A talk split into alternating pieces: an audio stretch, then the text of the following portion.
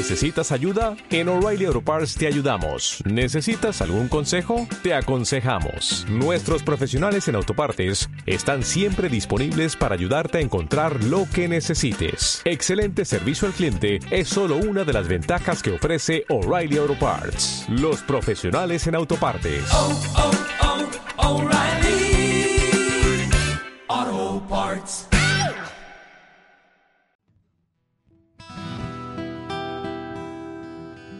Imaginamos una carretera que se adentra en la niebla del mismo modo que la mente se adentra en los sueños, a tientas, sin saber que habrá más allá, pero con la certeza de que es el único camino que puede tomarse.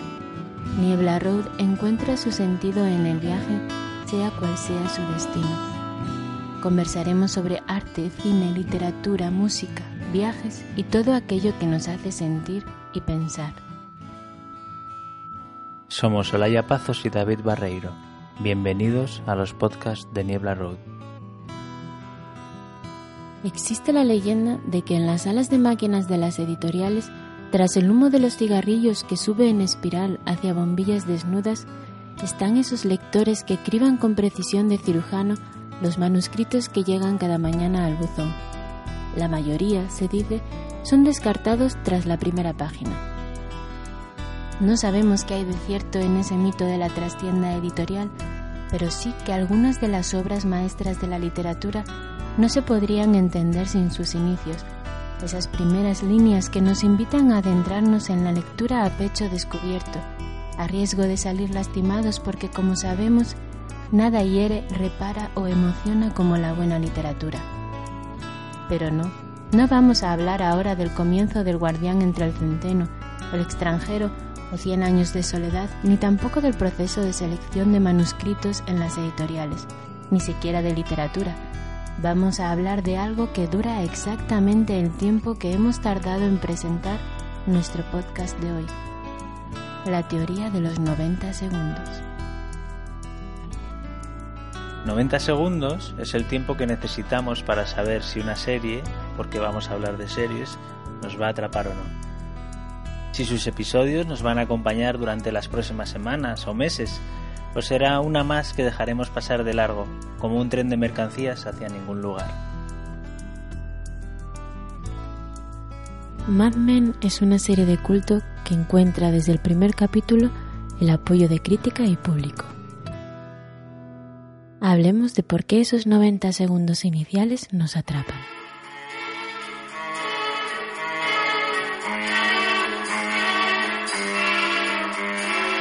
El título de la serie hace referencia a la expresión con que se referían a sí mismos los publicistas que en la década de los 50 trabajaban en la avenida Madison, en el corazón de Manhattan.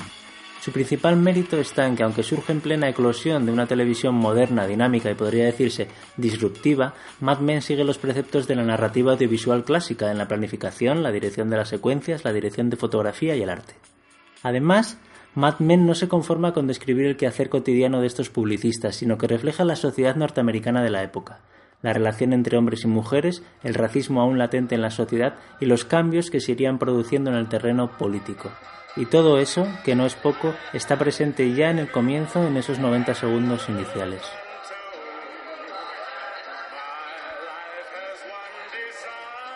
La secuencia se desarrolla en un bar y comienza con un traveling que nos acerca al protagonista, Don Draper, solitario y ensimismado en su mesa, quien trabaja en su próxima campaña publicitaria.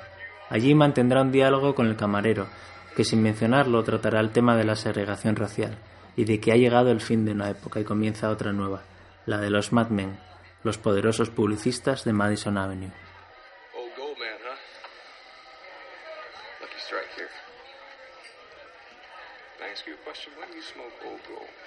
Sorry, sir. Is uh, Sam here bothering you?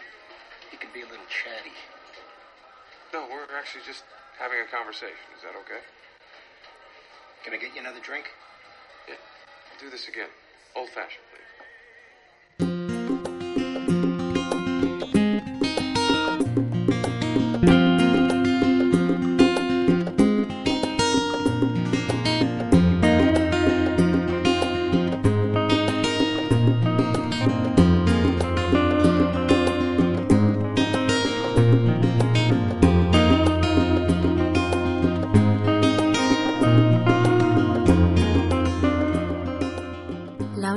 alegría en el mundo es comenzar. Es hermoso vivir porque vivir es comenzar, siempre, a cada instante. Cuando falta esa sensación, uno quisiera morir. Cesare Pavese.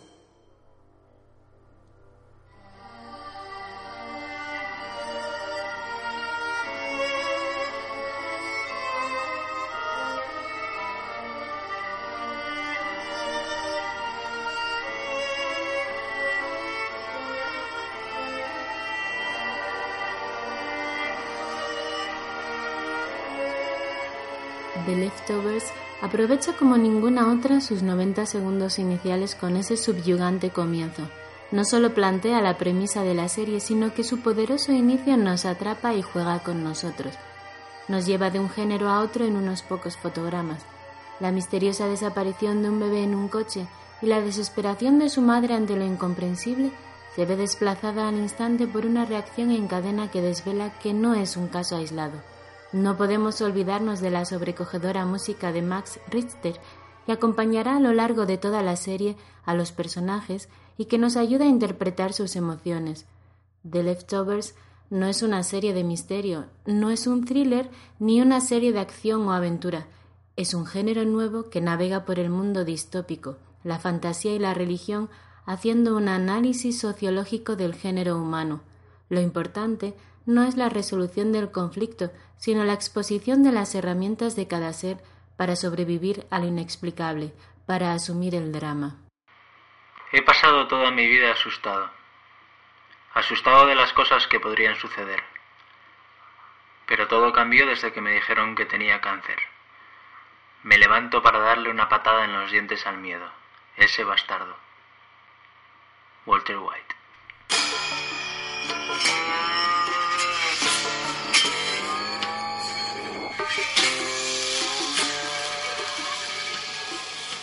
Si algo impacta de Breaking Bad son sus comienzos, esas piezas previas a los títulos de crédito que unas veces anticipan el contenido del episodio que vamos a ver y otras nos cuentan algo que ya ha sucedido o sucederá en otros capítulos. La serie comienza con un hombre recorriendo a toda velocidad el desierto de Albuquerque, en una maltrecha caravana y vestido únicamente con unos calzoncillos. Es Walter White, el protagonista, y lo cierto es que ni sospechamos lo que le sucede ni lo averiguaremos hasta pasados unos episodios. Tampoco lo habríamos imaginado. Así son los primeros 90 segundos de Breaking Bad. Adrenalina, surrealismo, riesgo y la fuerza del protagonista, Walter White, luego rebautizado como Heisenberg, que alberga lo mejor y lo peor del ser humano y que lleva al espectador de la mano durante toda la serie en su vida hacia adelante. A ese sentimiento desconocido cuyo tedio, cuya dulzura me obsesionan, dudo en darle el nombre, el hermoso y grave nombre de tristeza. François Sagan.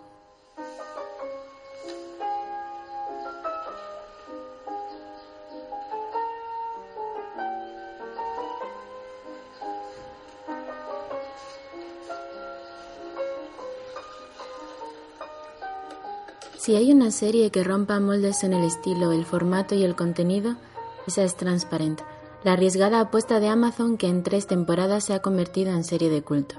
Jill Soloway produce, dirige y escribe esta serie que parte de una premisa interesantísima, pero va mucho más allá, sobre todo en la segunda y tercera temporada.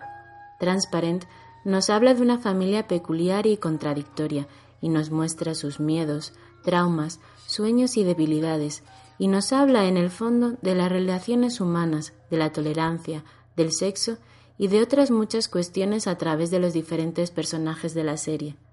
En sus 90 segundos del comienzo observamos algo que nos cautivará de la serie, y es esa sensación de que no hay una cámara entre los personajes y nosotros, sino que nos encontramos allí, junto a ellos. Soloway nos invita a sentarnos en el sofá o tumbarnos en la cama con cada personaje para disfrutar de esas pequeñas historias que conforman la vida.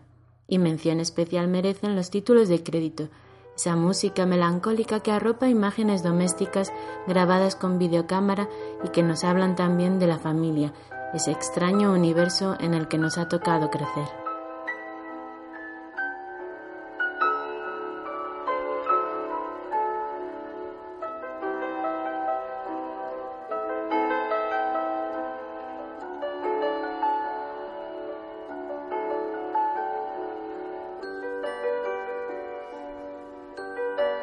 En este breve paseo por algunas de las series que han marcado la historia reciente de la televisión, hemos podido comprobar y moldear nuestra teoría de los 90 segundos.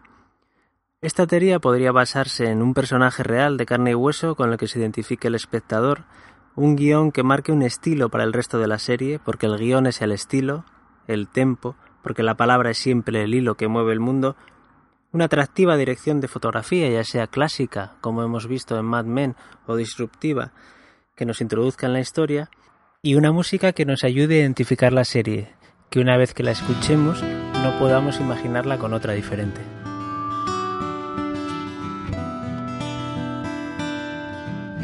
Y como no, tiene que tener alma. El alma no se estudia en escuelas de cine ni la puede comprar el director de producción. Como en el amor, lo inexplicable se cruza en nuestro camino y nos seduce. No hay una fórmula de éxito para la conquista audiovisual y como en el amor, algunas series merecen una segunda oportunidad, ¿o no?